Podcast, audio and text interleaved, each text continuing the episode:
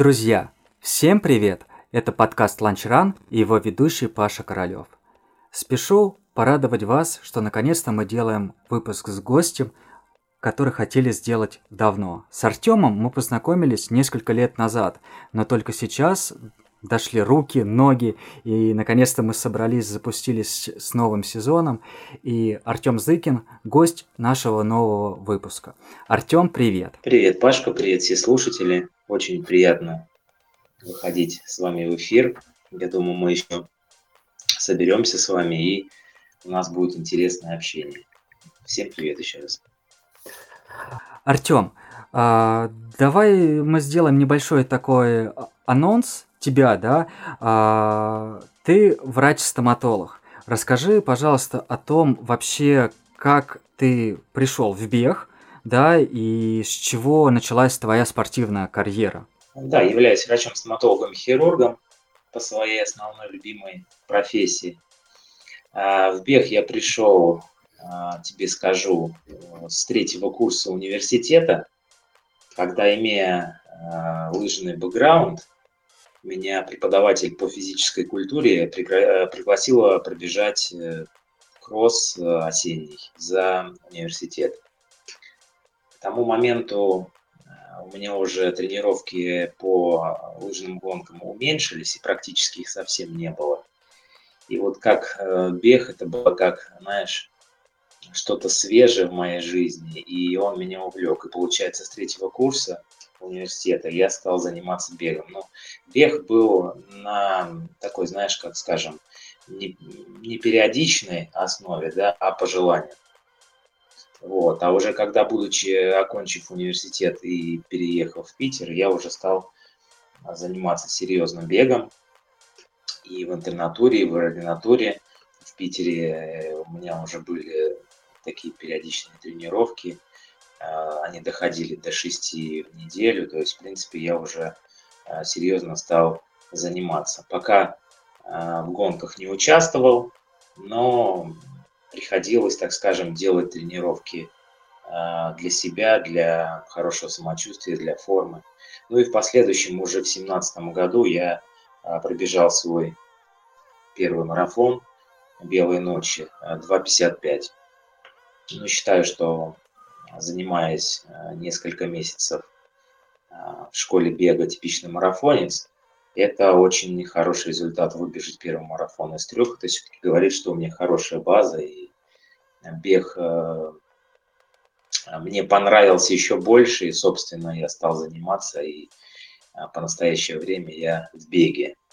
Ну а так, э, если поговорить о моем лыжном бэкграунде, я хронический физкультурник, с пяти лет меня мама поставила на лыжи, и, в принципе, до окончания школы я занимался лыжами, являюсь кандидатом в мастера спорта по лыжным гонкам. Я стараюсь это не афишировать, потому что на данный момент я в беге, и для меня главное то, что есть в беге.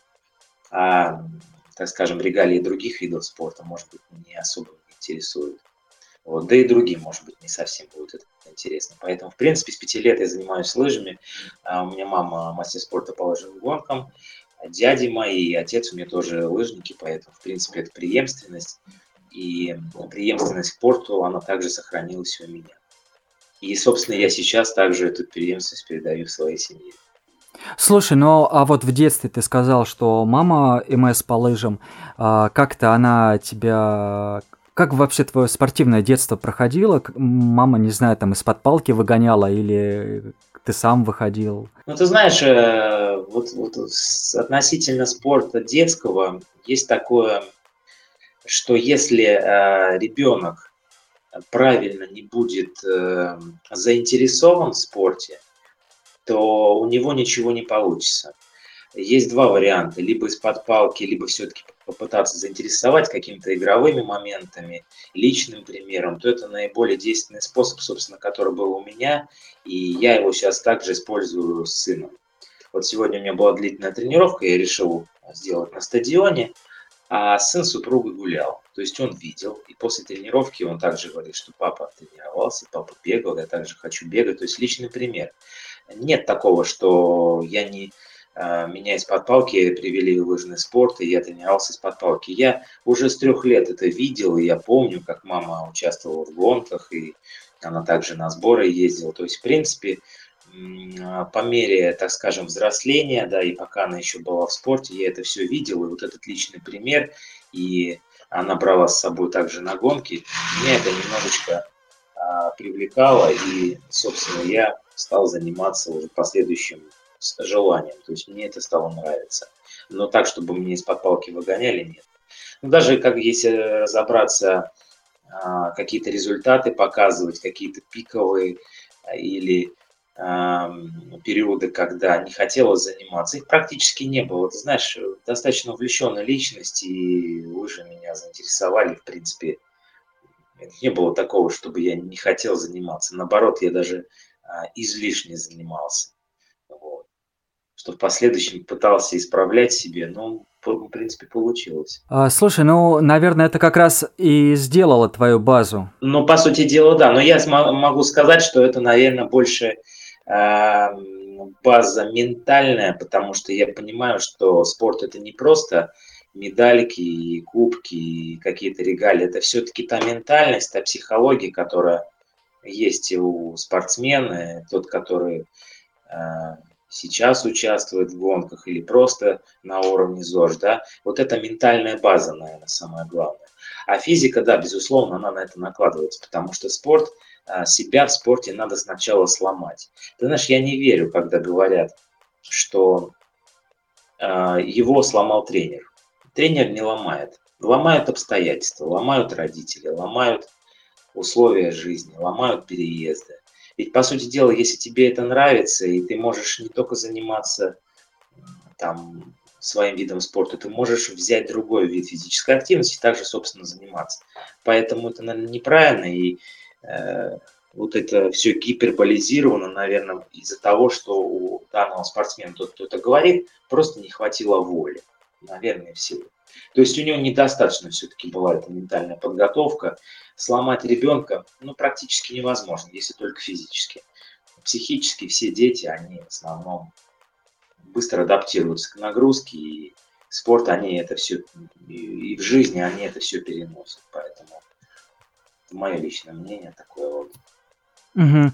Ну, смотри, у нас такое небольшое превью, в принципе, превью тебя и твоего мировоззрения, оно э, сформировалось, давай мы э, попробуем больше тебя раскрыть.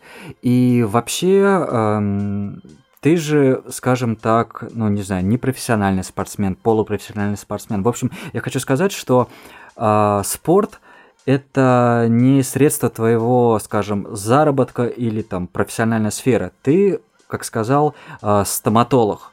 Э, расскажи подробнее вообще, как, э, как выглядит твой день и как э, ты свою работу совмещаешь с тренировками.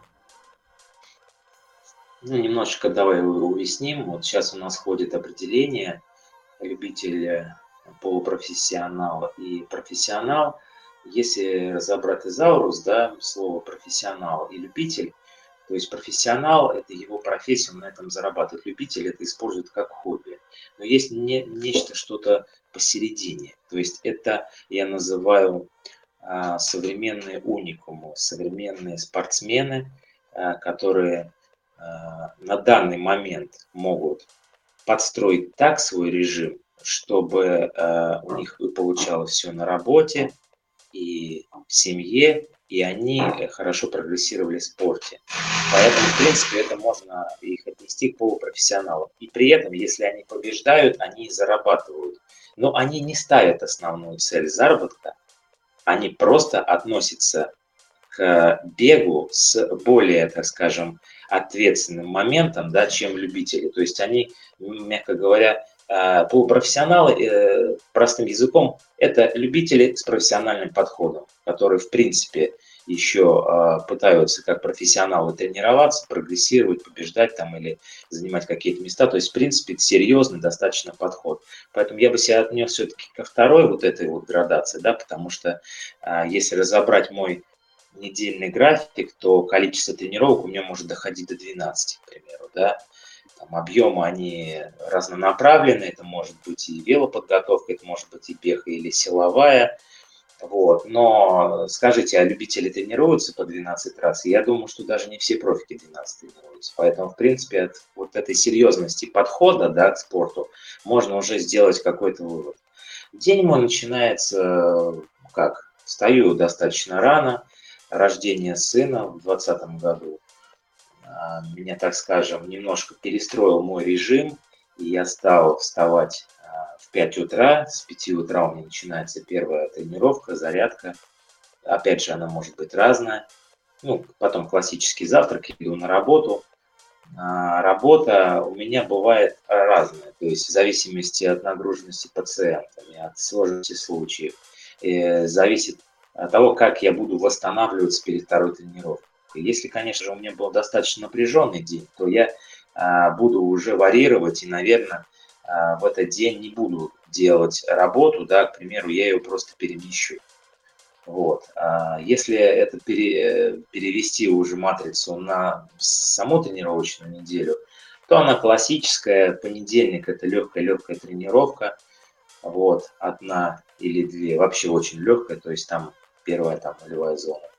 А, вторник – это классическая МПК тренировка, среда – это легкий кросс, четверг – это легкий темповый бег, пятница – это ПАНО тренировка, а субботу могу также сделать легкую тренировку, восстановительную, силовую, ну и, собственно, заканчиваем мы семидневным циклом длительной тренировкой.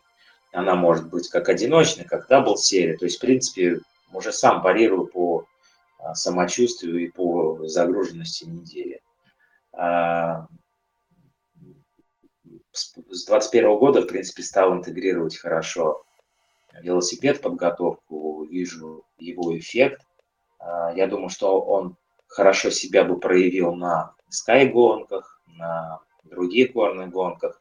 Но, в принципе, на равнине мне тоже нравится все-таки силовая выносливость. Она хорошо работает в трейле.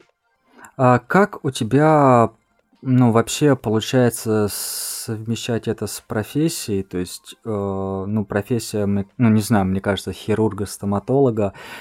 А, из того опыта, который был у меня, это либо скажем так, да, там удаление зубов, а, либо я там знаю, что вроде как хирурги там могут связаны быть с имплантами.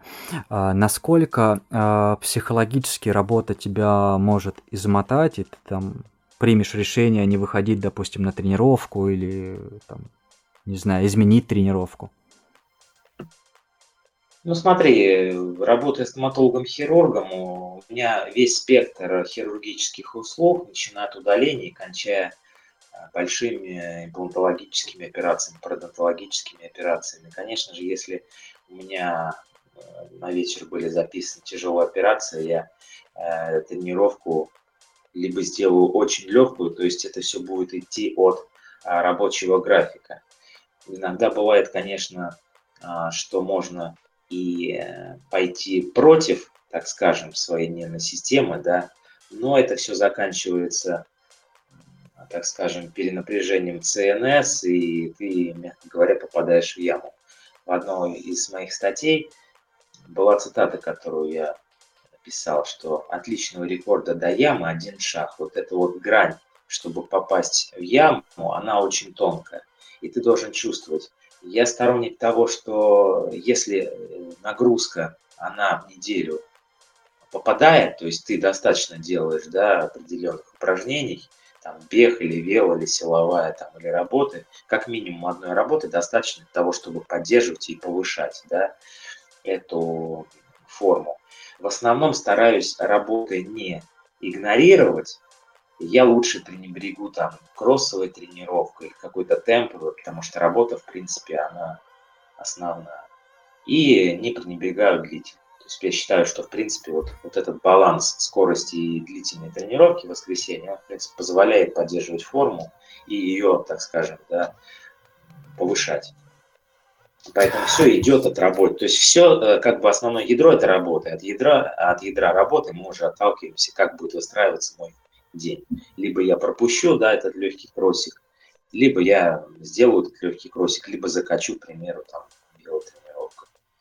Как у тебя на работе относятся к твоему увлечению? То есть, например, когда ты, э, не знаю, на забег на какой-нибудь отпрашиваешься, или, может быть, на работе есть э, единомышленники, спортсмены, которых, может быть, ты мотивировал, или которые, ну, то, тоже заразились как-то идеей бега? А, Паш, по-разному. Когда работал в Питере, восхищались, и, мягко говоря, это немножко смущало меня, потому что не хотелось бы, да, чтобы это так сильно афишировалось. А здесь, в принципе, в Калуге живу, ну, как-то народ особо не знает, я стараюсь не фишировать, достаточно скромный человек, как бы, я просто говорю, что у меня будет мероприятие спортивное, мне нужно там уехать, да, а они говорят, да без проблем, все, то есть как бы вопросов нет. То есть особо как бы не интересуются, и я стараюсь особо не рассказывать. То есть, э, ты знаешь, э, спорт для меня это что-то личное, и как бы со всем этим делиться, ну, там в Инстаграме можно выставить, родителям рассказать, да. То есть, э, чтобы лишний раз и кто-то порадуется, кто-то, может быть, позавидует, кто-то позлорадствует, поэтому стараюсь никому не говорить. Но, в принципе, в основном положительное. То есть, если по своему опыту смотреть, положительно относились, потому что восхищались, как можно совмещать и работу такую сложную, да, и непосредственно спорт. А, ты говорил про там порядка 12 тренировок э, в неделю, а вообще вот сколько у тебя выходит э, недельный, месячный объем, э, как он может варьироваться в зависимости там от ну, э, этапа подготовки? Слушай, ну у меня в основном классическая до недавнего времени у меня была пирамидальная система да, выстраивания нагрузки, когда мы идем от объемов к скорости, да. Ну и сейчас я стал обратно пирамидальную делать, когда наоборот, от скорости к объемам. Если смотреть э, в неделю, ну, это где-то 120-160 да, километров, может быть. Ну, ты знаешь, я не сторонник считать километров, мне проще по времени и по вкусу ориентироваться где-то ориентировочно там 15-16 часов мне вообще за глаза этого времени. Я считаю, что больше, наверное, в моем рабочем режиме обычной тренировочной нагрузки в виде бега, велосипеда вполне хватает. Но я не считаю там какие-то стрейчинги, да, ОФП. Так, э, конечно же, оно значительно будет больше. Ну, а так 12-15 часов, где-то около 130-160 километров в неделю а ты говорил, помимо бега, еще велосипед, у тебя есть какой-то станок или вот как ты совмещаешь? У меня есть велоэргометр профессиональный, да. А мне чем нравится, то, что на нем можно выставлять ваты и, в принципе, не заморачиваться часами и прочими приблудами, уже крутить по ватам и занимаюсь я непосредственно на велоэргометре по зону мощности. Мне просто так проще контролировать свою интенсивность. Собственно, так же, как э, пульсовые зоны в беге, также у меня есть зоны мощности в велоспорте. Это упрощает, это выключает мозг, ты просто выполняешь автоматические тренировки и на основании этого уже делаешь какие-то выводы. Давай поговорим про твои гонки, да, то, что ты бегаешь, подробнее вот познакомим и слушателей наших. Ты сказал, что бегал марафон, вот, хотя там, ну, я тебя узнал на, трейл, на трейле. А, давай подробнее, как а, у тебя меня, менялось беговое мировоззрение и как ты перешел в трейл. А, у меня был самый удачный год, наверное, за всю мою карьеру, пока я перешел серьезно снова, да, бегать. А в 2018 году, получается, я пробежал «Белые ночи», был в призах. Буквально немножечко не хватило до КМС, там у меня получилось 2.28, да. А, и э, еще было у меня несколько гонок там. Выборгский полумарафон, десятку бежал, победил. Ну, то есть, э, там еще было гонок, название, честно, не помню, по-моему, а, в честь э,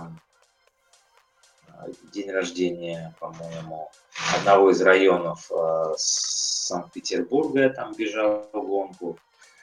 Потом, получается, я бежал несколько таких фан-забегов, тоже победил. Ну, как бы 18 год у меня был хороший на призы, и я все-таки решил э, попробовать ультру.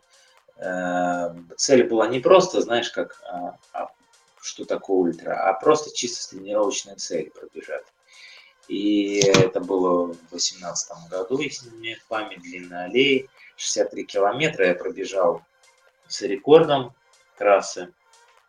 Темп, по-моему, около 4-10 был, ну, достаточно быстро, как раз на суперкомпенсации после вот этого а, быстрого марафона. Вот, и а, который был где-то 2.28, 20 что ли, время такое, да. И мне понравилось. Мне понравилось, во-первых, э, изначально мне нравится кросс. То есть я кроссики люблю, и когда у нас э, лыжная база находилась на Черной Слободе в Ельце, у нас там хороший такой достаточно лес, где можно делать а, сильно пересеченные с большим градиентом тренировки, и кросс, честно, привлекает.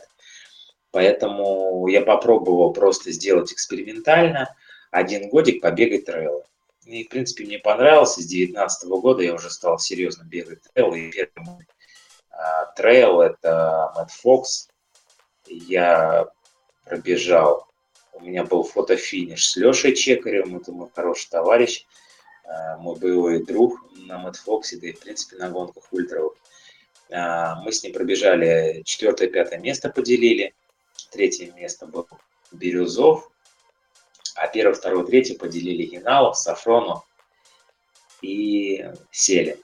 То есть, в принципе, ребята вот, ну, вот так вот в пятерочку распределились. Ну, и у меня получилось первое место в группе. А, в последующем, а, пардон, вру, вру. 19 у меня был Эльтон. В 19 году, в августе, я как раз пробежал э, первый мой Эльтон, которому а, ну, мягко говоря, это вот мы к нему еще вернемся. Это был мой главный старт, к которому я очень хорошо готовился. Поэтому э, в последующем, когда будем говорить с тобой о особенностях каких-то стартов, я о нем акцентирую. Ну, то есть, в принципе, э, с 2019 года вот у меня серьезно после полугодового цикла, да, ну, давай скажем так, годового цикла тренировок, я уже стал задумываться о серьезных гонках, не просто там в Питере, да, уже непосредственно на выезде. То есть это первый Элитон, а потом уже Мэтт Фокс. С 2019 года, да, уже серьезно задумался о том, чтобы заниматься трейлом. Угу. И ты на каких дистанциях больше специализируешься? Ну, мне нравится средний ультра до 80. Как-то это и не совсем мега-мега-ультра, да, и практически, ну, скажем так, двойной марафон. Средний ультра мне больше привлекают. Э, за 100 километров был у меня опыт вот как раз в прошлом году. Понравилось, в принципе, можно, но вот средний ультра как-то больше меня интересует. Это 80, 82, 84, собственно, все, какие я бежал гонки, они мне как-то нравятся. Как-то еще и не хочу переходить совсем э, в дизельные так скажем, темпы, да, медленнее, еще пока что привлекает скорость.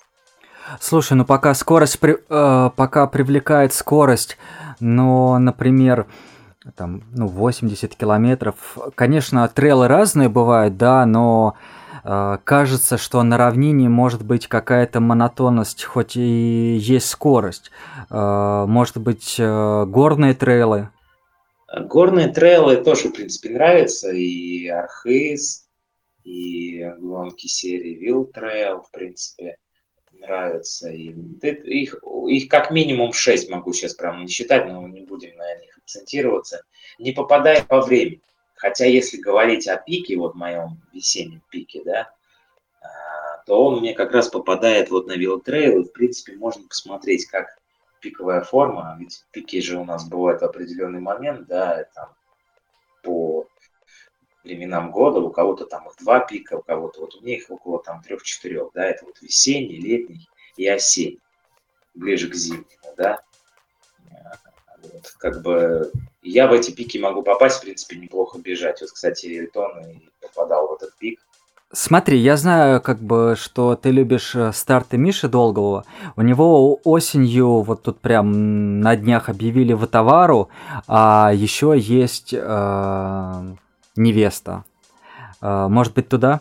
Ватавару я рассматривал как раз перед э, отъездом в Калугу, переездом. Была такая мысль. Но там был переезд, и я, если честно, постарался просто лишний раз. Ну, как это можно было просто как для статистики пробежать, но к тому моменту а, не было просто а, как, как для, для копилочки можно было пробежать, но подвестись к нему бы я, наверное, бы точно не подвелся, поэтому решил просто пропустить. Вообще я не рассматриваю гонку как просто пробежать на медаль, то есть у меня есть некие какие-то цели на гонке. Их у меня не так много в году, и если я какие-то выбираю, то стараюсь, в принципе, готовиться к ним. А вот так вот, чтобы взять и пробежать, ну, такого нет. Все равно это некий ритуал, это подготовка, это какие-то шаги. Поэтому ну, если понял. Слушай, говорить о невесте, да, то, в принципе, невесту как возможность отдохнуть. Вот тоже момент семьи мы тоже обсудим. А, с рождением сына количество поездок, перелетов в другие страны, они сократились практически до нет. И даже выезд наш Еленджик, это было бы очень, очень даже неплохо. Поэтому как, как вариант я вот невесту бы рассмотрел в октябре, тем более там уже будет такая жаришка хорошая. Вот. Угу. Слушай, ну ты как раз начал говорить про подготовку к стартам. Э, давай, наверное, на этом сделаем какой-то акцент. Э, как ты готовишься к стартам, ну не знаю, там к снаряжению, как подбираешь, как планируешь э, питание, может быть, какой-то план на гонку ставишь? А, слушай, ну, план один, учитывая то, что достаточно хорошо выступал в лыжных гонках, э, у меня уже изначально Аучезаро да, или Цезарь, или ничего, да, или все, или ничего. То есть я, в принципе, стараюсь всегда ставить э, планы побеждать в гонке, ну, максимум какие-то призы, да, то есть если что-то не идет, но как бы я не расстраиваюсь, я просто делаю выводы. Это очень важно, чтобы себя не закапывать. Там, да, некоторые спортсмены начинают себя закапывать и как-то потом э, к спорту холодеют. У меня лично такого нет. Я просто провожу метаанализ, делаю, что мне нужно, что мне не нужно. Вот. И, собственно, это позволяет мне как бы расти. Если говорить о о том, как э, готовлюсь к гонкам. Ну, классическая, вот, э, опять же, обратно-пирамидальная на данный момент, да, схема подготовки, годичный цикл. А, если подходить к гонке, то вот есть тейпер, да, ребята говорят, тейпер это там за 2-3 за недели. Ну, вот тейпер это, наверное, что-то индивидуальное. То есть у меня лично тейпер начинается за месяц. То есть я начинаю уже готовиться за месяц, двух-трех недель, мне еще не хватает. Потому что у меня особенные, так скажем, мышцы, они, если высокий легалитический статус, то есть если их а, хорошенечко нагрузить, да, перед ну, в плане подводки, то им надо и также дополнительно еще а, на суперкомпенсации саккумулировать гликоген, да и, собственно, восстановиться. Поэтому для меня подводка это где-то за месяц. Ну, классическая подводка – это уже мы переходим на длинные интервалы, которые позволяют нам поддерживать вот эту критическую скорость, да, и э, непосредственно мероприятия повышают. То есть для меня это как бы баня, это частый массаж общий для того, чтобы поддерживать, э, так скажем, здравие моей мышцы и, собственно, тела дополнительно лишнюю жидкость выводить. То есть для этого, собственно, мне нужны вот эти восстановительные средства. Иногда бывают лимфодренажные штаны могу использовать, какие-то самомассажи, ролл. То есть, в принципе, меня дома очень много очень инструментов.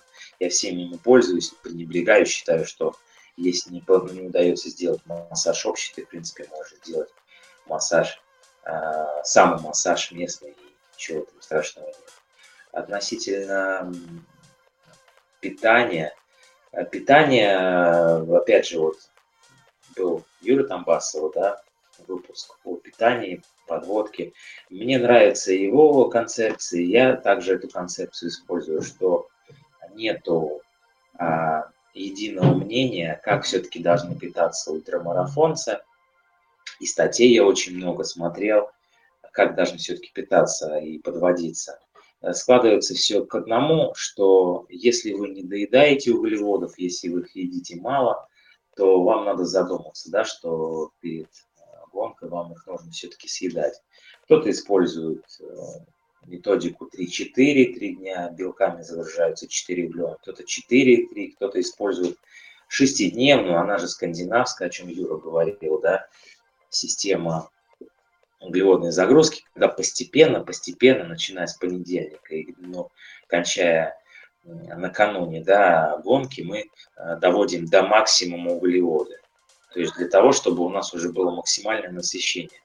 Кому, кому-то она подойдет. У спортсменам с э, высоким гликолитическим статусом, да, которые могут да, выдавать эти мышцы, заставить их работать, им подходит эта э, концепция да, питания. А спортсмены, которые не могут, да, вот этот гликолитический свой статус как-то реализовывать, то, наверное, им не подойдет, потому что они сильно будут набирать. И, возможно, им подойдет методика 3-4 или 4-3 или 3-3. Просто как хотите, разделяйте. Тут вопрос в том, чтобы просто на вот этот короткий промежуток времени перестроить немножко обмен веществ. Просто как бы как рубильник переключить, создать некий дефицит, а потом опять снова уже включить, вот, включить углеводы в работу. То есть мне нравится эта скандинавская система, она работает, и учитывая, что, опять же, мой образ жизни – это 90% а, углеводов, вот, то, в принципе, сложных углеводов, низкогликемических, вот эту маленькую ремарочку мы сделаем, да, то, в принципе, у меня проблем с этим не бывает. Относительно экипировки, ну, я являюсь приверженцем а, бренда Adidas, а, вся одежда, которая у меня есть, тренировочная, гоночная, в принципе, она вся адидасовская, и мне она подходит и по а, колодки, если мы рассматриваем область, по удобству, если это верхняя одежда. Сама идеология компании меня очень вдохновляет основатель Тайслер этой компании. То есть, в принципе, все, что вот связано с Adidas, мне интересно, и это не просто потому, что мне там платят, у меня есть какой-то контракт, хотя это моя мечта, да, чтобы у меня хоть как минимум был какой-то базовый контракт с этой компанией. А, по экипировке если говорить о подготовке к гонкам по экипировке, то я люблю всю легкую экипировку. Это легкие кроссовки, это легкие носки, шорты, то есть, в принципе, все, что, так скажем, тебя не утяжеляет. Еще Артур Лидиард говорил, все, что на тебе одето, влияет на твою скорость. То есть надо минимизировать вот эти все лишние вещи, которые на тебе есть, да, и тебе будет тогда проще бежать. Если ты хочешь себя весить этим всем, то дело на тренировках, потому что на тренировках надо же попахать.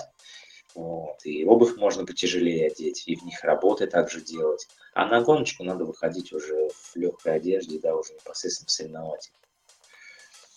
Вот. А, если говорить о том, а, какие еще есть моменты подготовки, ну, опять же, это ментальная подготовка, это какой-то план тактической Э, подготовки он тоже присутствует, то есть э, раскрываться не будем, но он всегда есть, как бы мы знаем заведомо, какие с нами бегут соперники и, и, и как, собственно, нужно бежать с ними.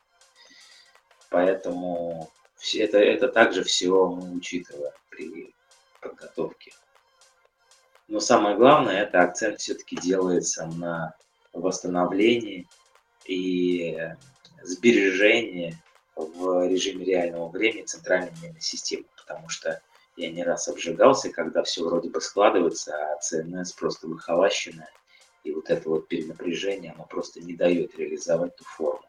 И те спортсмены, которые сейчас меня слушают, пускай они тоже анализируют, э, не стараются как-то там следовать, да, а просто э, понимают, что центральная нервная система, наверное, это самое главное, да, что есть а у спортсмена, который серьезно занимается, потому что при накладывании каких-то дополнительных факторов, да, как семья, работа, просто центральная нервная система может перекрыть все и не получится реализовать ту форму.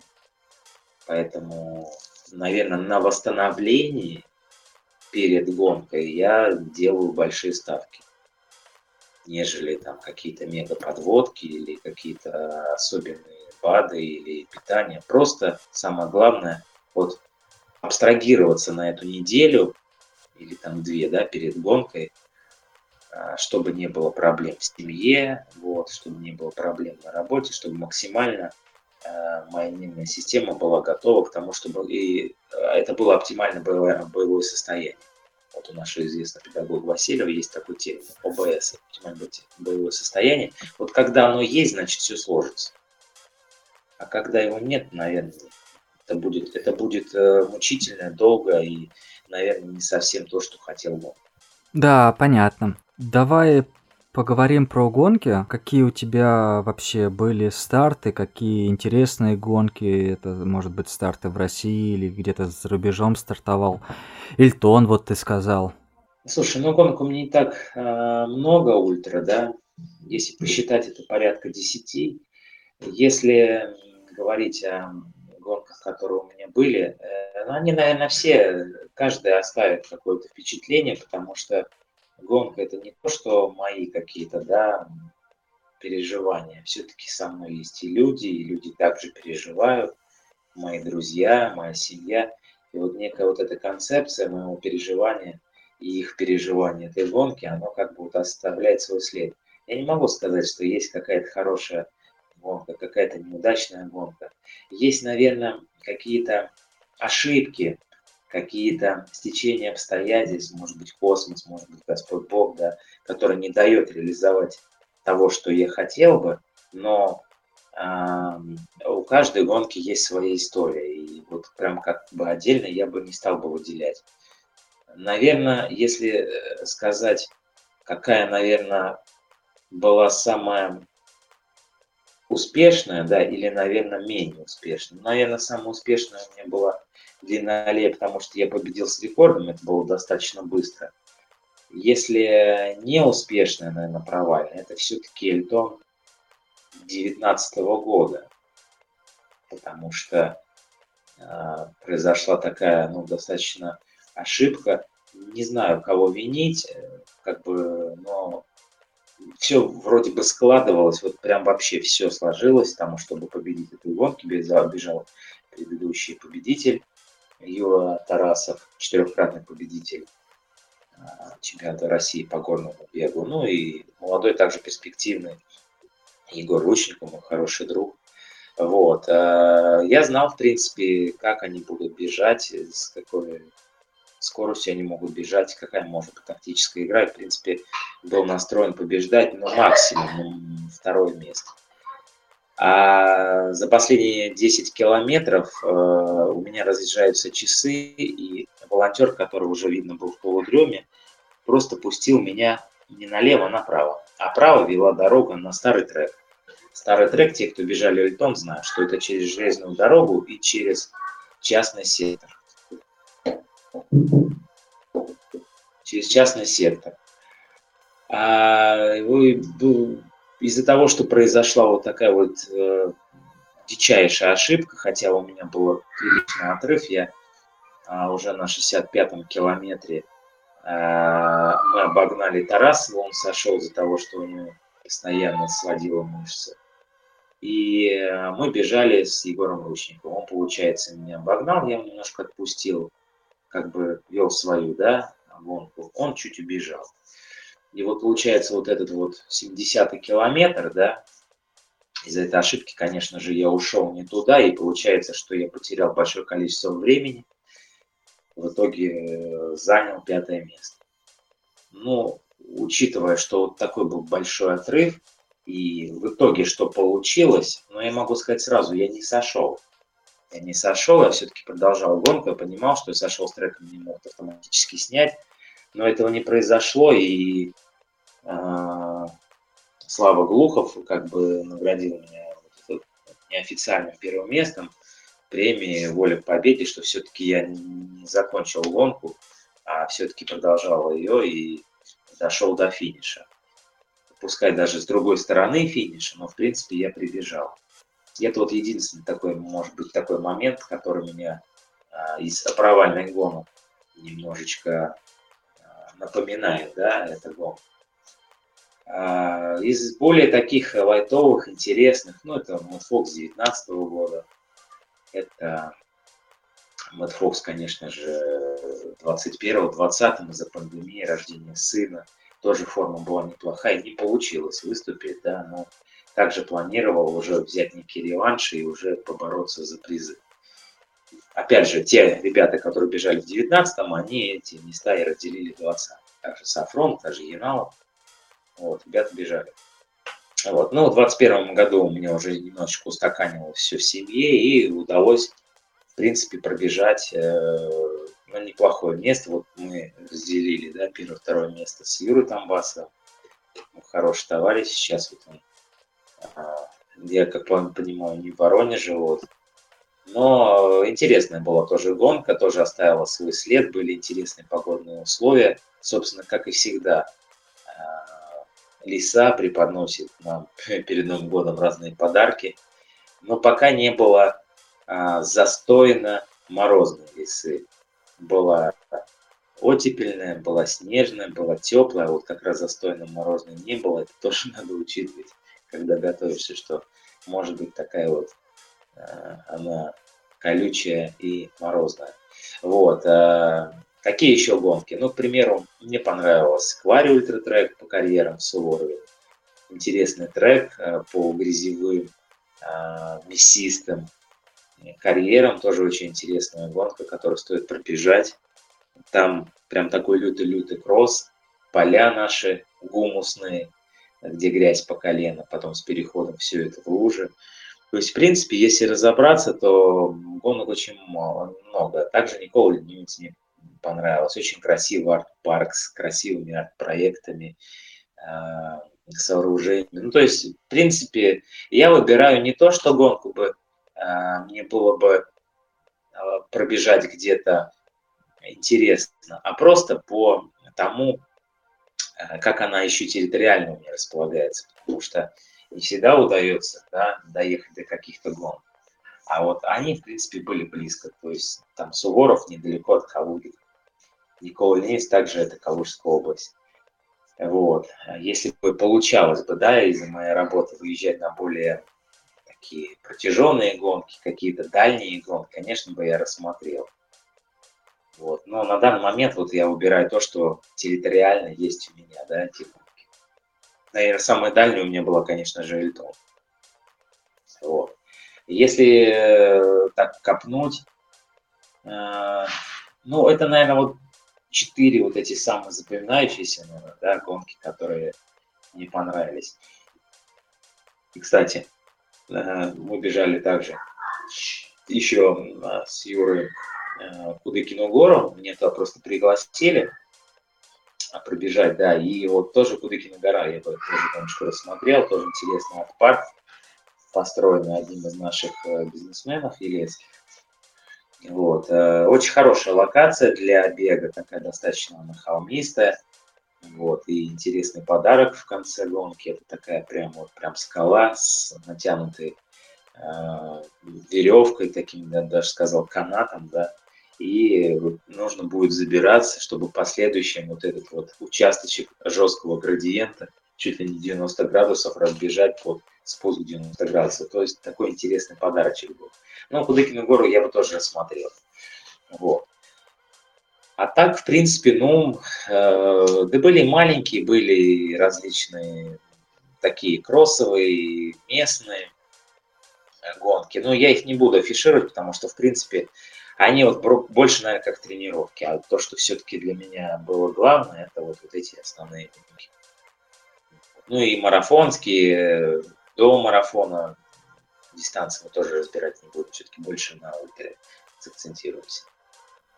Ты про Ильтон вот э, начал говорить, э, ну действительно не очень понятно, э, ошибка, не ошибка, кто тут ошибся.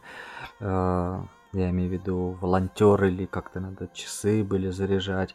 А, ну, воля случая. А вообще, какие ошибки, может быть, ты видел э, у любителей на старте? То есть, может быть, какие-то рекомендации мог бы дать любителям именно вот со своего опыта, что там следует делать, а что не следует делать? Ну, первое основное правило – это не усложнять. Вот э, любители, ввиду того, что они много читают, они усложняют, собственно, саму эту подводку. И, по сути дела, подводка, опять же, складывается к тому, чтобы заведомо а, надо а, подготовить в первую очередь себя и уже непосредственно подготовить экипировку. А, самые основные ошибки, которые я наблюдаю на ультрагонках, и даже мои друзья такое иногда делают, считая, что это как-то бустит их форму, это поесть нездоровой пищи, иногда даже выпить алкоголь, а кто-то даже, не буду говорить, из моих очень хороших товарищей петербуржцев, даже выпивает вино. Вот. Э, я, конечно, вот эти вот ошибочки не принимаю. Относительно того, что любители очень сильно гиперболизируют подготовку, что они считают, что все вот должно вот прямо прям Э, все сложится, количество гелей, количество там всевозможных батончиков, ненужных БАДов и прочего-прочего нужно выпивать. Просто они усложняют сам процесс. Самое главное – подвести себя, чтобы вы были не измотаны в и чтобы ваш привычный а, соревновательный комплект экипировки а, был готов. Ну и питание, которое, собственно, вы рассматриваете не изобретайте, не пробуйте ничего нового, не э, читайте других, не пробуйте перед гонкой, не пробуйте в день гонки ничего нового. То есть все должно быть привычно. Это самое главное, потому что от вот того, что вы э, не опробировали, не протестировали, может произойти так. Кроссовки. Натираете ноги, натираете пальцы, слезают ногти экипировка, проблемы с ЖКТ. А, элементарно. А, неправильный тренировочный план. Вы подумали, вы сменили тренера прямо, прямо перед гонкой. То есть не зашел тренировочный план. Ну и четвертое, конечно же, все это приводит к тому, что у вас просто пострадает центральная система. Поэтому не старайтесь ничего изобретать. Вот сейчас слушают, в основном все тут любители собрались, да, это самый главный момент, да, что а, не надо ничего нового изобретать. Если э, вы что-то и хотите сделать, то обязательно тестируйте. Тестируйте, э, опять же, да, заведомо, я бы рекомендовал за месяц. Экипировку, кроссовки, общую одежду, питание, разные виды гелей, э, разные типы тренировок, разный тайминг приема этой экипировки и питания для того, чтобы просто понимать, как ваш организм реагирует на компоненты этого питания, да, если мы там так, те же гели рассмотрим.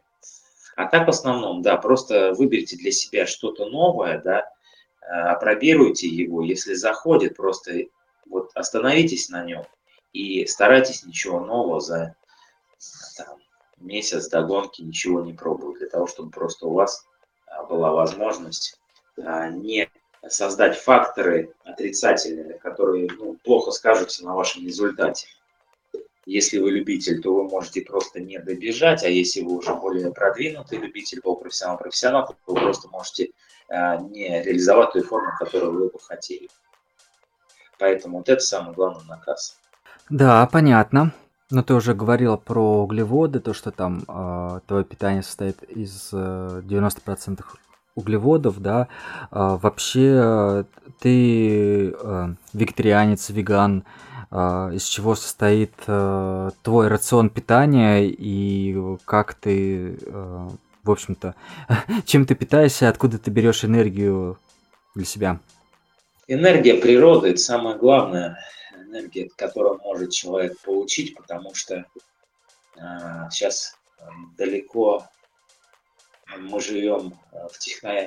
не самое натуральное время, техногенные вот эти все обстоятельства, которые воздействуют на нас, да, мы совсем забываем о том, что есть природа. Ты знаешь, я вот э, недавно был э, в Воронеже, да и в принципе я иногда выезжаю Калужскую область там, или отец выезжает на Воронеж, я понимаю, насколько хорошо жить в такой красивой природе, чувствовать вот этот чистый воздух, видеть, да, э, разливающийся, к примеру, там реку, да, то есть чистые леса. То есть, а в принципе этого может и не быть. И вот это вот, э, каждый человек должен задумываться, да, ведь по сути дела, опять же, мы сейчас стараемся питаться неправильно, потому что вся пища в основном рафинированная, обработанная, быстрая, скорая. А, ритмы жизни, они просто а, людей заставляют а, к этому питанию подходить. И не буду говорить, что это все муссируется средством массовой информации. Вот, как бы это все слуху. А вот что-то натуральное – это то, что мы можем получить от природы. Ведь то, что произошло естественным образом, да, оно, собственно, и содержит в себе большое количество того, что нам необходимо, микро- макронутриенты, все есть в растительной пище. Это, конечно, такой момент конфликта интересов сейчас может возникнуть, но мы сейчас об этом подробнее поговорим. А, по поводу моего образа жизни. Да, я преследую цельно-растительный э, рацион, вот, но умит атлет, тогда есть группа в страве, да, то есть спортсмены без мяса, без животных э, продуктов. Я перешел на вегетарианство, сейчас скажу, быть точным, наверное, лет 6-7 назад. А, сначала это был эксперимент для того, чтобы э, на уровне диеты да, пробировать данный тип питания да, у меня в спорте. Потом, получается, а, я как бы э, начинал изначально с флекситарианства, когда я постепенно ограничивал мясо, да, потом перешел уже непосредственно пескотарианство. И вот этот вот стадийный процесс перехода я считаю очень важен, потому что а, у меня не было каких-то моментов срывов, да. Стас срывоед, если слушает. Вот, ну, тоже хороший товарищ из Питера, вот было бы интересно его мнение. Ну вот, а он был стадийный, поэтому не было никаких срывов, и э, то, что сейчас я уже перешел на некую такую высокую планку этого питания, связано с тем, что мне это было стадийно. То есть я дошел до веганства, это как бы строгое вегетарианство, но еще не сыроедение, еще и не фрукторианство. Но я не, не скажу, что а, мне бы совсем хотелось бы переходить на сыроедение, потому что а, сыроедение, наверное, более подходящий был бы вариант, если бы все-таки у меня был бы свой огород. Я вот могу сказать честно, ментально я уже достаточно хорошо в растительном питании подкован, как медик я могу на уровне биохимии объяснить а, мой рацион и опять же привести доводы, что а, это наиболее физиологично. Я не буду говорить, опять же, чтобы не был конфликт интересов, правильный тип питания, наиболее физиологичный, подходящий нам и тем более спортсменом. Вот. То есть получается, я стал веганом, да, и я по мере того, как стал больше в это питание углубляться с точки зрения медицины, потому что для меня самое главное медицинские аспекты. Много очень заблуждений относительно того, что а, люди а, не понимают, что это якобы не полноценное питание. Но, опять же, зная медицину, имея медицинское образование, можно легко объяснить, что это наиболее физиологичное и подходящее нам питание. Просто это требует очень много кропотливого изучения и непосредственно уже апробации.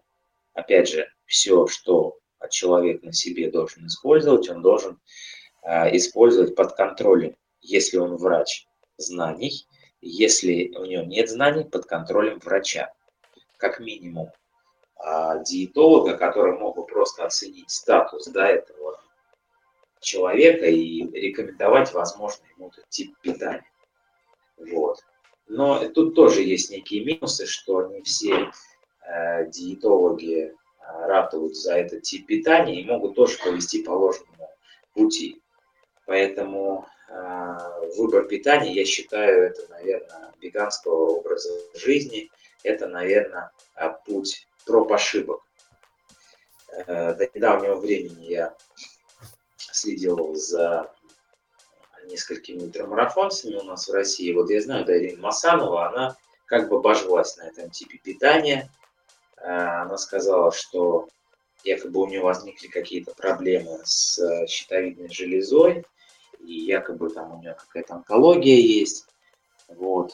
Хотелось бы, чтобы у нее все было хорошо со здоровьем, да что это все как бы причина веганского питания, именно рациона. Но тут тоже есть такие моменты. Насколько был у нее правильный рацион, насколько она а, следила за э, той нутритивной да, ценностью продуктов, как она это совмещала с тренировками и, в принципе, Э, использовала ли она дополнительно биологически активные добавки для дополнительной поддержки своего организма. Это очень надо а, понимать и учитывать да, при построении этого питания. Ну вот, а, по мере того, как мой уровень да, рос в веганском питании, я все-таки стал уже больше трансформироваться в идеологического вегана, потому что я считаю, что быть веганом по моде – это абсурдно и, ну, это глупо.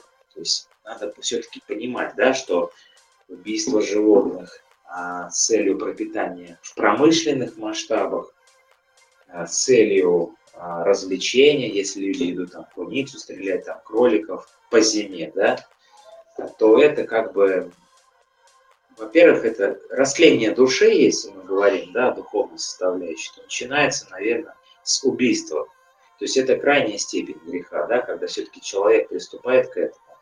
А, поедать, не поедать э, мертвую плоть, ну, наверное, опять же, это все философские моменты.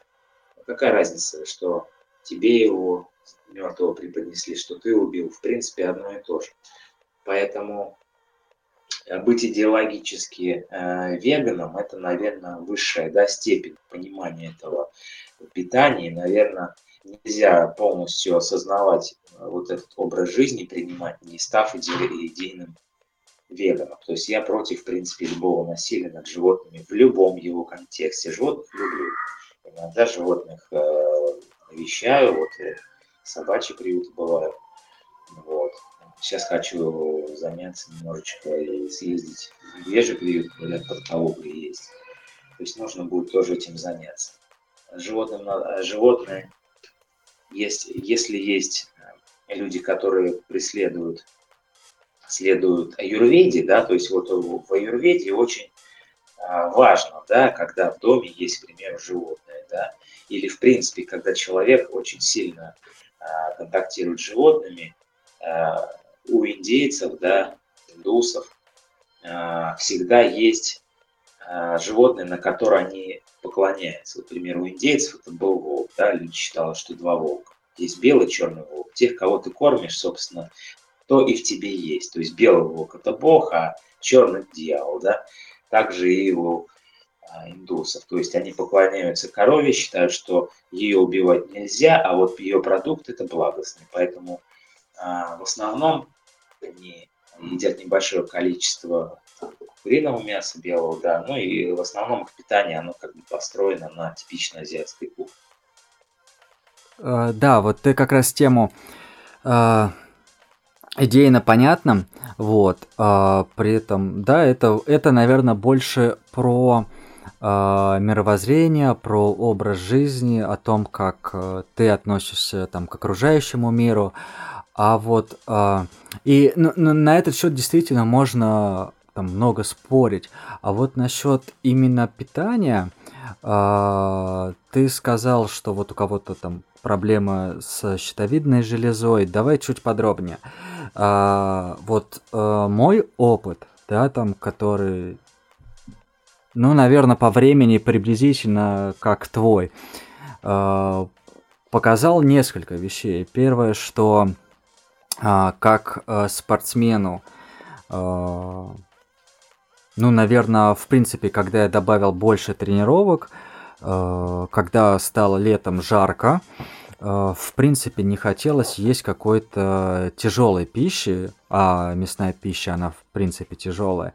И было просто даже как бы интересно, ну, даже не интересно, а комфортно не есть, потому что очень жарко, ты постоянно тренишь, это, ну, у меня это там 5-6 тренировочных дней, и хотелось ее просто исключить. А, это вот, наверное, один из вариантов, когда ты просто к этому приходишь еще и ввиду каких-то э, внешних, наверное, факторов, типа как тренировка, типа как э, жара. Вот. А, насколько... Это вот первый момент касательно опыта. Второй момент, э, если ты переходишь на викторианское питание, давай даже так, э, оно должно быть э, разнообразным и должно быть, э, ну вот как там любят говорить, да, там разные цвета э, продуктов и тому подобное. И, честно говоря, э, я, э, ну, с одной стороны, не видел проблем как бы у людей, которые придерживаются вот этого разнообразия, проблем со здоровьем. С другой стороны, я видел проблемы, когда люди себя сами зачем-то загоняют, возможно, проблемы какие-то идейные и тому подобное, но кажется, кажется, что просто людям не хватает баланса. И вот у тебя там, ну, там сугубо там твое личное мнение касательно вот там той же щитовидной железы, например, э, но э, неужели именно путем там вегетарианского питания ее действительно можно угробить? То есть, на мой взгляд, как э, любителя дилетанта. Скорее были какие-то предпосылки раньше. Может быть, там, ну, какие-то чекапы организма не делались. И, ну, не, не, э, неужели нормальным вегетарианским питанием можно себя загнать? Я знаю точно, что на вегетарианском питании можно потолстеть. Вот, что думаешь? Ну, смотри, давай мы теперь все-таки перейдем. Э, образ жизни Э, веганский – это принятие отсутствия насилия. Дальше больше говорить ничего не буду. Наверное, это смешно, но давай теперь уже про медицинские аспекты. Э, перед тем, как переходить, я все-таки пытливый ум, как говорится, до Марокко доведет. И мне пришлось было, конечно же, и консультироваться, и читать очень много литературы. Конечно же, учитывая, что это тип питания а, считается диким. А, ничего путного мне мои коллеги не сказали, и я понял, что мне все-таки придется изучать это самому. И а, я наткнулся на очень хорошие книги. Это книги, как ни странно, не западные изначально. Книги наши русские. И вообще, в принципе, сейчас для тех, кто слушает, я хочу сказать, что это не ино питание, да, что основы сыроедения, э, веганского и вегетарианского питания были заложены в Советском Союзе. А, один из известных основателей этого питания – это Аторов, да, его и систему питания, и Углев. Вот Углев, он был номинантом на а, Нобелевскую премию. А, если перефразировать, то его труды его труды по пристеночному пищеварению, который лежит в основе интервального голодания, были приняты сейчас вот этим японцем, который, собственно, ее и получил за интервальное голодание. То есть, мягко говоря, просто недореализованное вот это вот его учение о а, сыроедении, о том, что все-таки можно питаться э, более живой пищей, которая нормализует нашу да, флору, если мы говорим микро-макробиоту, да, то это очень важно. Ну, это вот такое некое вступление. Из иностранных, конечно же, Колин Кэмпбелл, основатель с большим стажем проведения работы научных. Там у него есть труды по 20-летнему изучению филиппинских детей после военное время. А, его также преемник и хороший друг – это Кодова Сельстин, Ричард Барнетт, Джон МакДугал – а, их очень много, этих ребят. Они все, в принципе, в общем, преследуют а, изучение, продвижение а, этого в обществе. И они тоже пытливо да, пытаются искать да, опровержение привычному да, типу питания, не только там западной системе питания, когда пища в основном вся химическая, но и непосредственно еще вреду мяса и ибо подобных продуктов. Поэтому как бы приходилось изучать все это. И все это пришло к тому, к тому, что мы все люди, продукт общества, зависим все-таки от того, что нам предлагают. Потому что э, натуральный продукт, вот его, вот как вот ты его рекламу не продай, его не купят. Вот даже нут. Сейчас, конечно же, да, веганство, вегетарианство, оно в принципе хорошо развито, и маркетингом, в принципе, можно преподнести тот или иной растительный продукт, и человек его купит. А раньше это просто было, э, это было сложно, ввиду того, что были лобби, да, которые просто не продвигали этот тип питания, просто не давали раскрываться, и люди просто этим пытались заниматься. То есть у нас всегда в обществе есть какие-то противоречия, и вот э, веганы, они как бы немножко такие более э, агрессивные считаются, потому что их не принимают. Но это не так. Не принимают их мясоеды. Они-то в основном, в принципе, достаточно миролюбивые люди. Поэтому из-за того, что сейчас у нас вот техногенный взрыв происходит, э, эпоха потребления, люди просто хотят больше есть. То есть вот эти хищнические наклонности человеческие, да, они проецируются на питание. Ведь веганы, они более спокойны, не навешенные, в принципе, они не нацелены на какие-то, знаешь, вот э, агрессивные такие моменты. Что нельзя сказать о людях, которые едят мясо, и это тоже исследовано, психологические тесты были, когда исследовали веганов э, и мясоедов, большая выборка была, да, и определяли их психический статус. У тех он, конечно же, отличался. Ну так вот, а, опробировав, да, а, после вот этих вот нескольких этапов веганский а, рацион, я могу сказать честно, и я выработал то, что мне необходимо и заметил, что мне не хватало. Но благодаря тому, что у меня есть медицинское образование, я могу это вычислить. Я могу вычислить, назначив определенный лабораторный анализ, а, посетив определенного специалиста, подсчитав определенную литературу, я могу э, немного это скорректировать.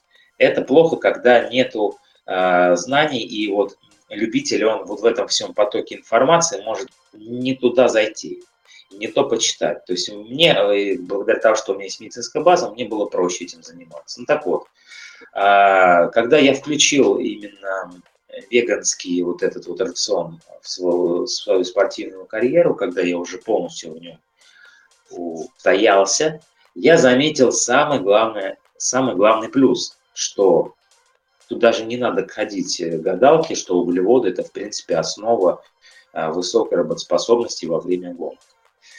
А, это раз. Два, что вся структура а, веганского рациона, она не оттяжеляет организм. Учитывая, что у меня а, достаточно тяжелый как и жизненный э, график, и тренировочный, моя пища должна быть максимально энергетически ценностная, да, и она не должна отягощать э, мой организм для того, чтобы э, вот это все выполнять. Поэтому питание было также вот опробировано, и оно максимально легко усваивалось, и э, она оказывала свои плюсы. Ну и третьих, если мы подходим уже к медицинскому моменту, да, то э, если проводить чекап определенный, да, то э, по уровню маркеров, которые я исследовал до лечения э, этим питанием и уже будучи в этом питании, он, одноч... э, э, он отличается, потому что ну, все мы живем с определенным каким-то базовым комплектом таких нозологий, болезней, да, там кого-то легкая аллергия, там сезонные полинозы, там может быть какая-то пищевая аллергия, может быть частый ОРЗ, но в принципе и я не исключение, у меня это было. Но с переходом на полностью на растительное питание я вообще забыл о болезни. В принципе, я могу раз там э, в сезон поболеть. А что касается каких-то юридических, тоже они, в принципе, прошли. Это все было на мне исследовано, и это не просто там какие-то да, статьи в интернете, которые люди пишут, якобы с целью продвижения этого типа. Нет, на самом деле такое есть. Что касается чекапа, очень важно для меня было, чтобы э, у меня был именно контроль за ферментами, потому что ферменты, они очень необходимы. Это э, усвоение питательных веществ, это их так скажем, переваривания да, в ходе приема пищи. И э, в последующем, как это все будет сказываться на моей работоспособности. В итоге, все ферменты, которые необходимы нам, АЛТ, ЛСТ, креатинфосокиназы и прочие ферменты, там очевидно, креатинин, почечный, сердечный, э, печеночный, они были снижены. А все лишь почему? Потому что даже несмотря на то, что у меня такие жесткие тренировки, это питание, оно просто не приводит из-за своей так скажем, легкости, да, именно к повышению этих ферментов, что очень важно. То есть это еще один плюс, что мы не нагружаем свой организм, то есть мы не приводим к дисфункции. Любое, так скажем, перенапряжение одной из систем органов, если мы говорим о печени, то это может быть жировой гипотоз, это может быть а, цирроз какой-то определенной степени. Если мы говорим о почках, если это избыток животного белка, э, то, опять же, один из э, двух ферментов, да, та же мочевина, креатинин, могут зашкаливать, следовательно, это может приводить к дисфункции этого органа. Сердце, если будет недостаток нормального строительного материала, может также страдать, может повышаться. Креатин фосфокиназа, то есть страдать сердце, да, либо страдать мышцы. То есть вот это все надо понимать. И поэтому я для себя разработал некий чекап того, что нужно сдавать, какие анализы. А, вот в инвитро мне нравится, там у них есть, в принципе, такой развернутый, да, а, комплекс э, для веганов, да, сдача анализа, в который входит железо, ферритин, а, альбумин, общий белок, B12, фолиевая, гомоцистеин, там еще есть кальций, калий, но в принципе их можно делать, потому что пища достаточно богата этим. В основном дефицитов не бывает. Витамин D.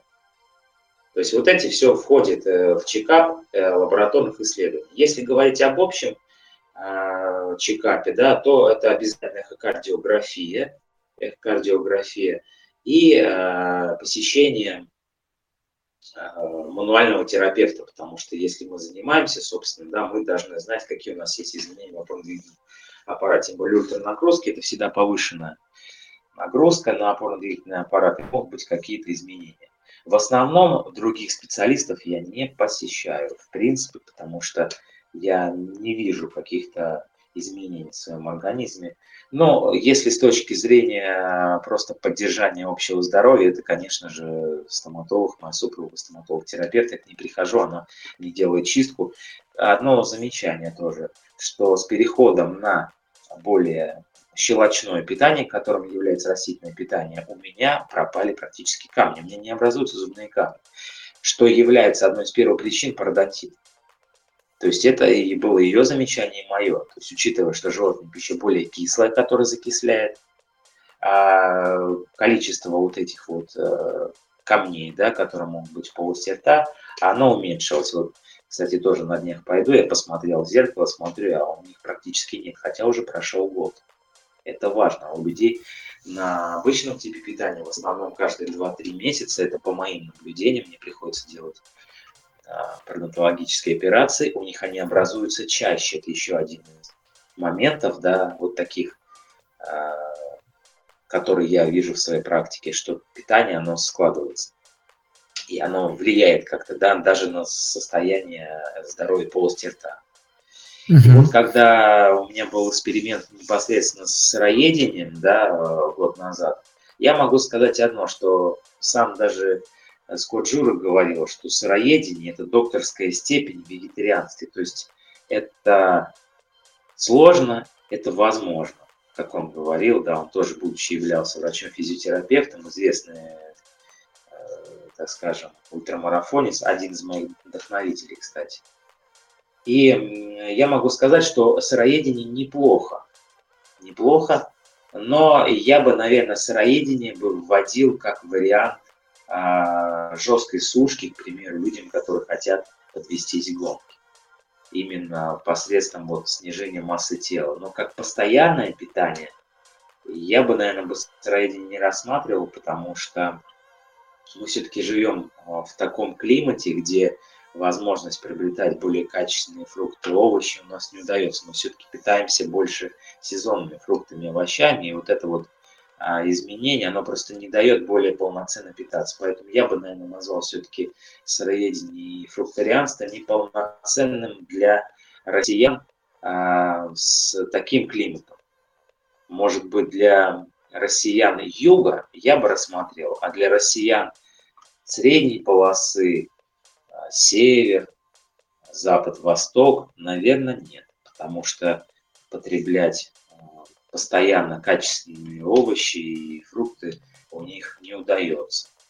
Поэтому вот эта вот такая зональность, да, перехода на питание, она вот преследуется. Вот если хотите быть фрукторианцем сыроедом, езжайте себе там в Кубань, Краснодар, э, Сочи, и там спокойненько себе делайте фазенду, и вы можете больше питаться качественными продуктами, ну или покупать качественные продукты из-за климатических особенностей.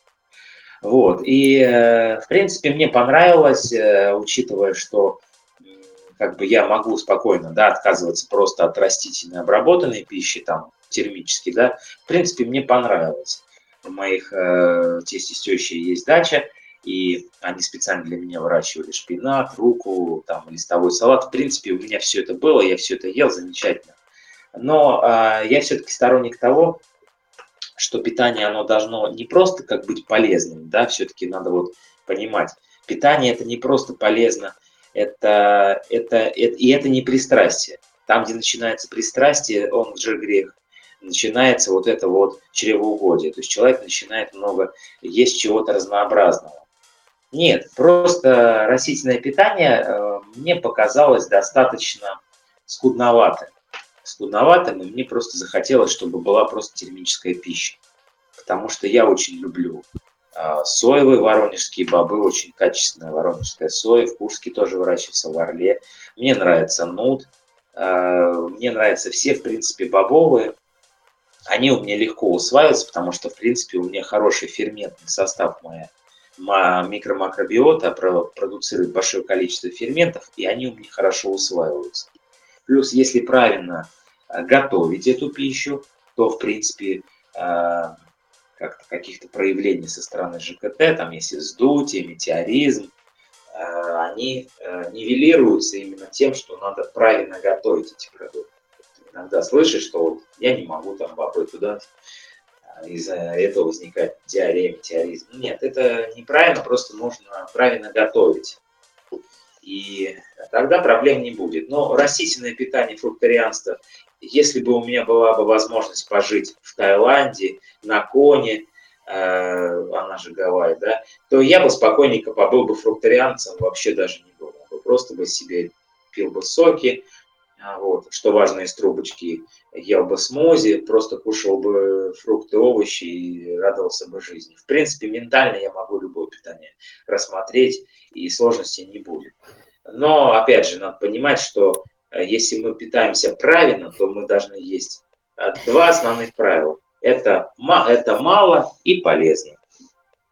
То есть вот и все. То есть не надо есть там, перекусывать по сто раз в течение дня, просто ты ешь один-два раза в день спокойненько, да, э, потребляешь те необходимые нутриенты, которые тебе нужны, и ты, в принципе, этим восхищаешься. А можно есть, там, не знаю, потреблять 100 грамм белка, из батончиков, из протеина, а можно потреблять из качественной пищи. Там есть те же зернобобовые, есть тот же тофу, сайтан, их очень много вариантов, и их вместе с собой комбинировать, и получать также 100 э, грамм белка, и неважно, что есть там а, аминокислота лизин, нету там этой аминокислоты лизин, что опять же не доказано. Ты потребляешь, э, и, собственно, это и является твоим вот этим минимумом жизнедеятельности. По поводу потребления белка, если мы так рассмотрим, да, основные вопросы, которые задают на веганский рацион. Но 0,816, да, уже вот э, все утвердили, достаточно белка веганам, да, для того, чтобы э, у них это было, так скажем, в норме э, в жизнедеятельности. Э, у меня же это получается 1,6 белка, я считаю, что мне это совсем за глаза. Вот. По поводу выстраивания матрицы соотношения, так скажем, макронутриентов. Ну смотри, вот 45% э, это нерафинированные овощи, это просто клетчатка, ну так общим языком говорю. 20 это а, бобовые и псевдозлаковые. 20 это фрукты. А, 10 это где-то растительные жиры. Очень важно, что растительных жиров надо тоже чуть меньше есть. И 5 – это рафинированные овощи, в которые входят э, все овощи с высоким гликемическим индексом. Ну и, собственно, цельные злаковые, которые я преимущественно ем на, запад, на завтрак, потому что если рассматривать тайминг э, приема этих продуктов и активность инсулина, то вот все углеводистые продукты надо есть высоко а, или средний гликемический с утра. И постепенно, постепенно вот этот вот э, гликемический индекс продуктов уменьшать по, э, ближе к вечеру. То есть как-то вот так. Жиры в моем рационе э, присутствуют достаточно активно. Я люблю и оливковое масло, и авокадо, и кокос, и все прочие, и орехи, семечки, это очень много, это всегда все в продуктах комбинируется. Э, сейчас работаю над разработкой своей системы питания. Кето-веганский рацион. Он э, будет чем-то похож на классический веганский рацион и немного на сыроедение, который будет э, адаптирован для спортсменов, которые будут следить непосредственно за своей формой при этом типе питания, да, у которых есть определенные какие-то метаболические нарушения, да, и при этом буду дополнительно смотреть э, влияние все-таки жиров, потому что э, кетоз исключать нельзя, но чистый кетоз есть его минусы, и люди потом сталкиваются с тем, что кетоз, кето-диета в ультрамарафоне это не есть хорошо, а вот если это скомбинировать с веганским питанием, получить такой кето-веганский рацион, кето-веганскую схему, то можно, в принципе, поддерживать вот эту работоспособность и при этом форму. Сейчас как бы я это опробирую на себе, и, в принципе, мне это нравится, это работает, и я думаю, что это во что-то выльется. Надо, главное, чтобы была какая-то у меня определенная выборка Ну, как-то вот так. То есть, в принципе, я могу сказать, что я к еде отношусь достаточно а, ровно, то есть я не, не ставлю пультом свой тип питания, а, я не могу сказать, что я совсем заморочен относительно белков, жиров, углеводов а, и калорийности. Просто уже на интуитивном уровне знаю, что вот этот продукт содержит, какая у него калорийность, я просто комбинирую, получаю определенный колораж. Колораж от полутора до двух с половиной тысяч Э, учитывая основной обмен, мне, в принципе, за глаза. То есть я стараюсь больше не съедать, да и нет смысла. Учитывая, что столько же и, может быть, в два раза больше я трачу в день. То есть все говорят, что там надо съедать столько же или немного меньше, но у меня, по сути дела, получается жесткий э, дефицит. То есть я не могу то количество, которое я трачу, делать, то есть профицит равно, э, равномерно или профицит создают, иначе я начну набирать.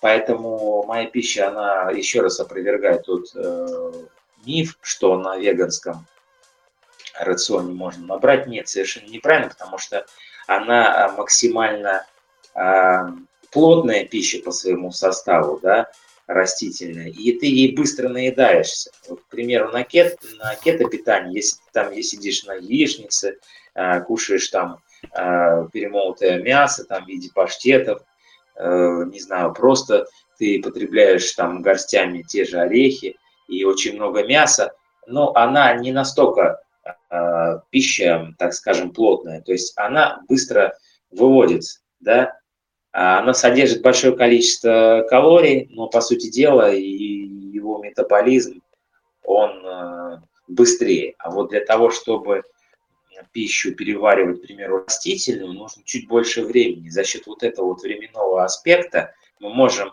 не голодать и быть сытыми, и при этом получать необходимый нам а, микро-макронутриенты.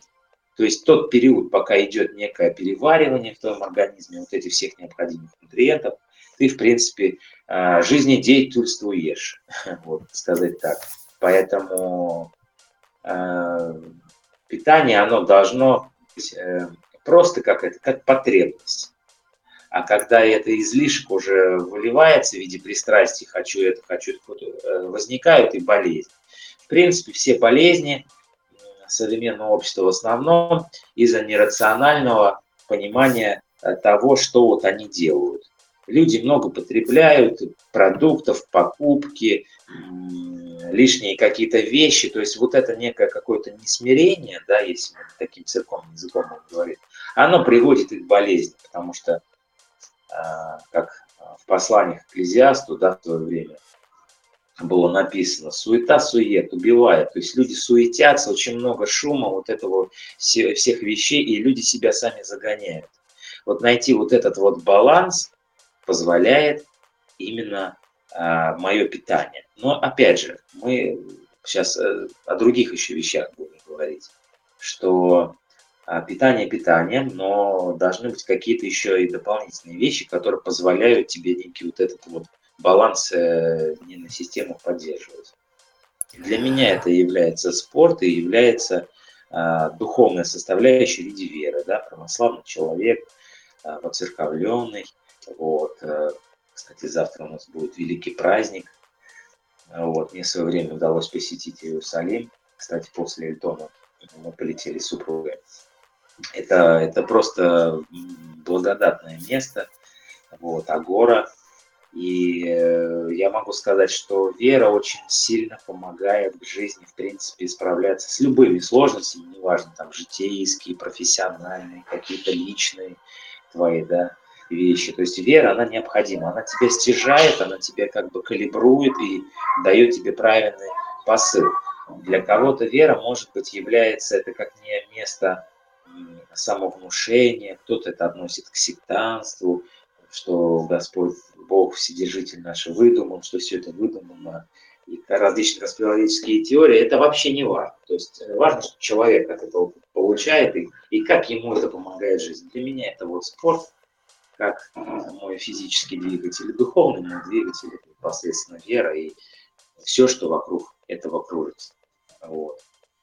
Я не могу сказать, что я сильно воцерковлен, но для меня это является как Э, дополнительный мой помощник в жизни. Вот, поэтому надо понимать, да, что вот просто так ничего не происходит, и для того, чтобы калибровать тот данный тип питания, мне еще помогает вера. Ну, как-то вот так. Конечно, можно об этом много говорить, но я думаю, что я убедительно объяснил. Ну, слушай, да, у нас достаточно ударная такая э, середина нашего выпуска получилась. Э, и, получается, разобрали вопрос питания, да, и, наверное, поисков э, для вдохновения, да, то есть то, что еще необходимо э, в жизни, да, чтобы заниматься любимым делом. Вдохновение, э, могу сказать одно, это люди. Люди, которые делают нашу жизнь лучше. Это может быть твоя жена, твой ребенок, э, твои родственники, это может, может быть известный э, человек в сфере бизнеса, любой сферы. То есть вдохновитель – это люди. Вдохновление – это твои поступки, э, вдохновление – это то, что в обществе происходят какие-то изменения, как положительные, так и отрицательные. Все это человека как-то меняет. То есть я считаю, нельзя быть то, точно полностью направленным на позитив. Ведь мы всегда живем, и сейчас вот а, у нас пик, да, когда а, черное с белым сопротивляется. Вот нельзя жить только в белом. То есть всегда надо и чуть-чуть вот даже такое правило есть на ультрагонках. Вот когда тяжело, ты понимаешь, что там кто-то с, черным крылом за тебя. А когда тебе легко, значит тебе крылышки помогают. Но не всегда. То есть они всегда между собой борются. То есть э, жизнь, э, жизнь, она в принципе сама по себе является вдохновением. Вот как ты ее видишь, как ты, э, что в твоей жизни происходит, как ты непосредственно подходишь к проживанию этой жизни, собственно, тебе и вдохновляет. Но в основном, конечно же, это люди, бизнес-консультанты, люди разных областей, умные, компетентные в этих областях, они являются для тебя вдохновителями для меня вдохновителем. Да. В спорте, если говорить вдохновением, для меня является открытие а, новых а, возможностей, а, новых тренировочных схем, то, так скажем, то ощущение меня в спорте, тот кайф, который мне приносит тренировочный процесс и пребывание меня на гонках, вот, собственно, меня и вдохновляет. Неважно даже какой результат. Даже иногда гонка с хорошим результатом, она может не так оставить свое впечатление, как гонка, которая да, была э, более чем-то интересна. Да? Вот, к примеру, если говорить о Эльтоне, она была неудачная, но я встретил там много хороших э, друзей, и мои друзья там были, с которыми общаюсь, и мы хорошо провели время, и она оставила хорошее впечатление. Или, к примеру, гонка Мэтт Фокс в 2019 году. Она была какая-то скоротечная, быстрая, там я не скажу, что я вроде бы как-то ее запомнил.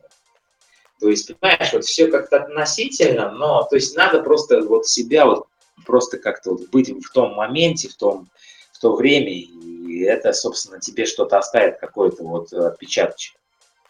То есть, э, вот, когда ты в моменте, когда ты именно живешь, вот, глубоко где-то там, то тебя это, собственно, это заденет, ты этим вдохновишься, и, может быть, тебя это где-то а еще в последующем а, это будет преследовать, да, собственно, мы с этим как бы и живем. Вдруг остался, ты с ним поддерживаешь контакт, также на гонке ты видишь это эмоции, это а, первый, второй, третий, как говорится. Вот. А, семья, семья очень сильный, так скажем, тоже вдохновитель, как растет твой сын, если у вас есть дочка, как растет дочка. Мне очень приятно, что я вижу уже зачатки моей крови сына, есть зачатки крови супруги. Вот, мы с ней чем-то похожи по характеру, что он а, также преследует вот эту вот э, активную позицию, он мне очень энергичный. Э, я не скажу, что он гиперактивный, но просто энергичный, он все хочет делать, все хочет пробовать, ему нравится, когда я занимаюсь, он а, также хотел бы этим заниматься, и, собственно, он также бегает. Вот, э, уже начинает бегать, я постепенно, да, его приобщаю к виду спорта. И велосипед он также может крутить. Вот, э, семья, да, это сильный вдохновитель. Работа. Я люблю свою работу, считаю себя доктором по призванию, уже в третьем поколении. Э, меня вдохновляют мои хорошие работы. Даже не самые лучшие, по моему мнению, работы, они также меня вдохновляют, все лишь потому, что я провожу анализ. Вообще, если что-то э, немножко, если резонируют мои мысли, если резонирует мой мозг, значит, э, это что-то уже оставит, э, так скажем, какое-то впечатление в моем мозге, да, и я буду этим жить. То есть, в принципе, профессия тоже есть мое вдохновение, но это если считать меня. Вот, поэтому у каждого человека свое, свои вдохновения, да, но для меня, наверное, это люди, профессия, семья, спорт, что я пребываю в нем, да, и, наверное, вот эта совокупность всех этих составляющих является моим вдохновением. Э, я думаю, что как бы надо жить достаточно той жизнью, которая тебе приносит удовольствие. Вот все говорят, надо подняться на Эверест, спрыгнуть с парашютом. Кому-то, может быть, это неинтересно, ему нравится. Вот я не хочу сказать, что я хочу зайти на Эверест, я еще и на Эльбрус не поднялся.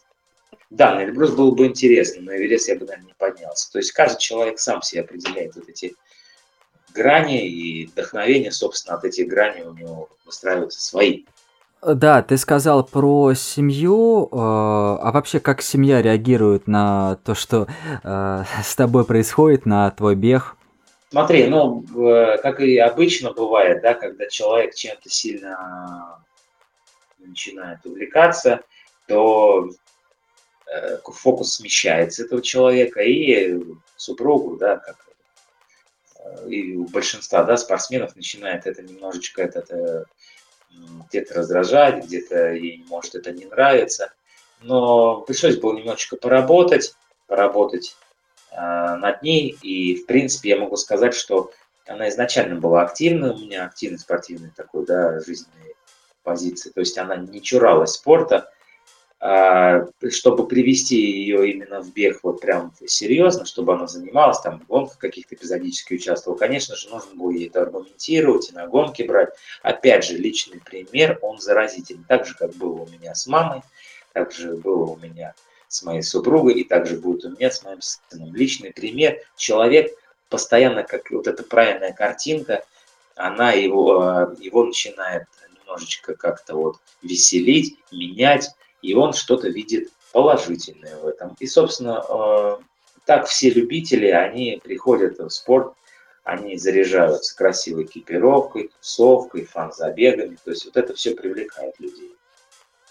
Ну и также моя супруга, она этим всем немножечко, так скажем, загорелась и ей нравится.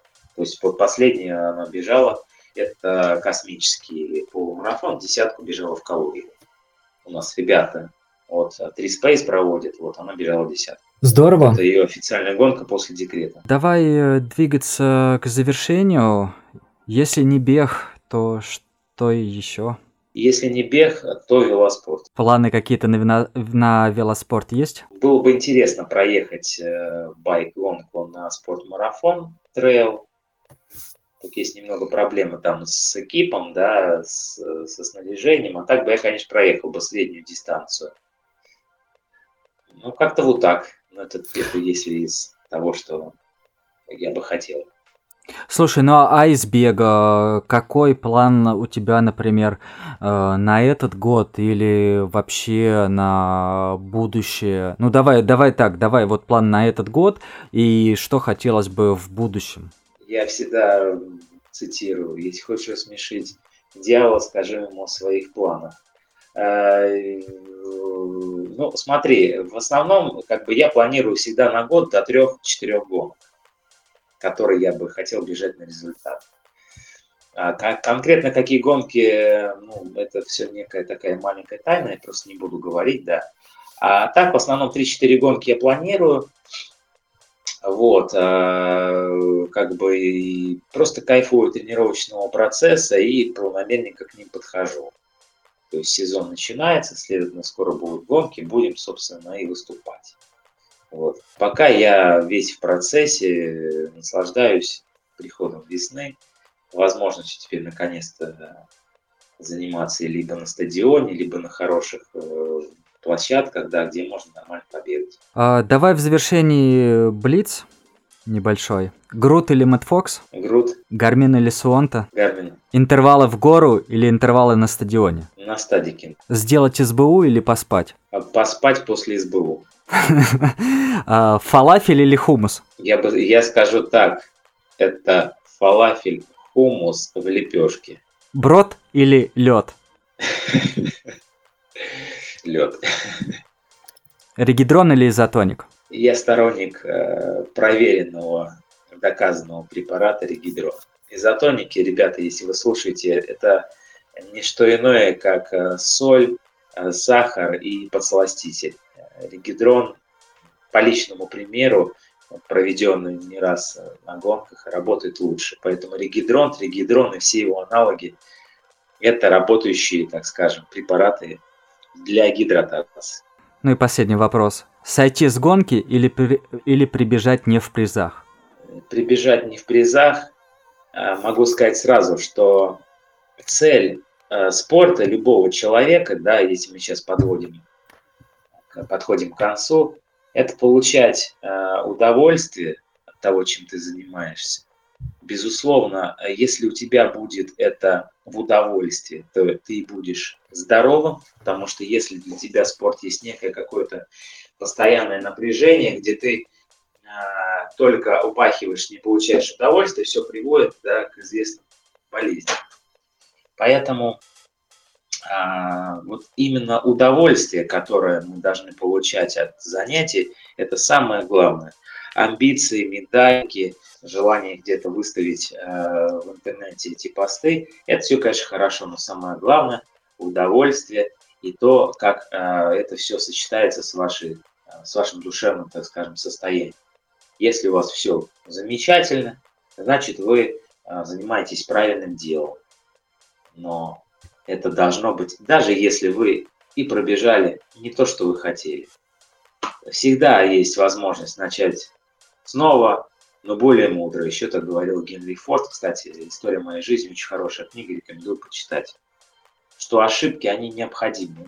Ошибки, они вообще, в принципе, как возможность э, начать э, любую деятельность, э, уже переосмыслив по-другому.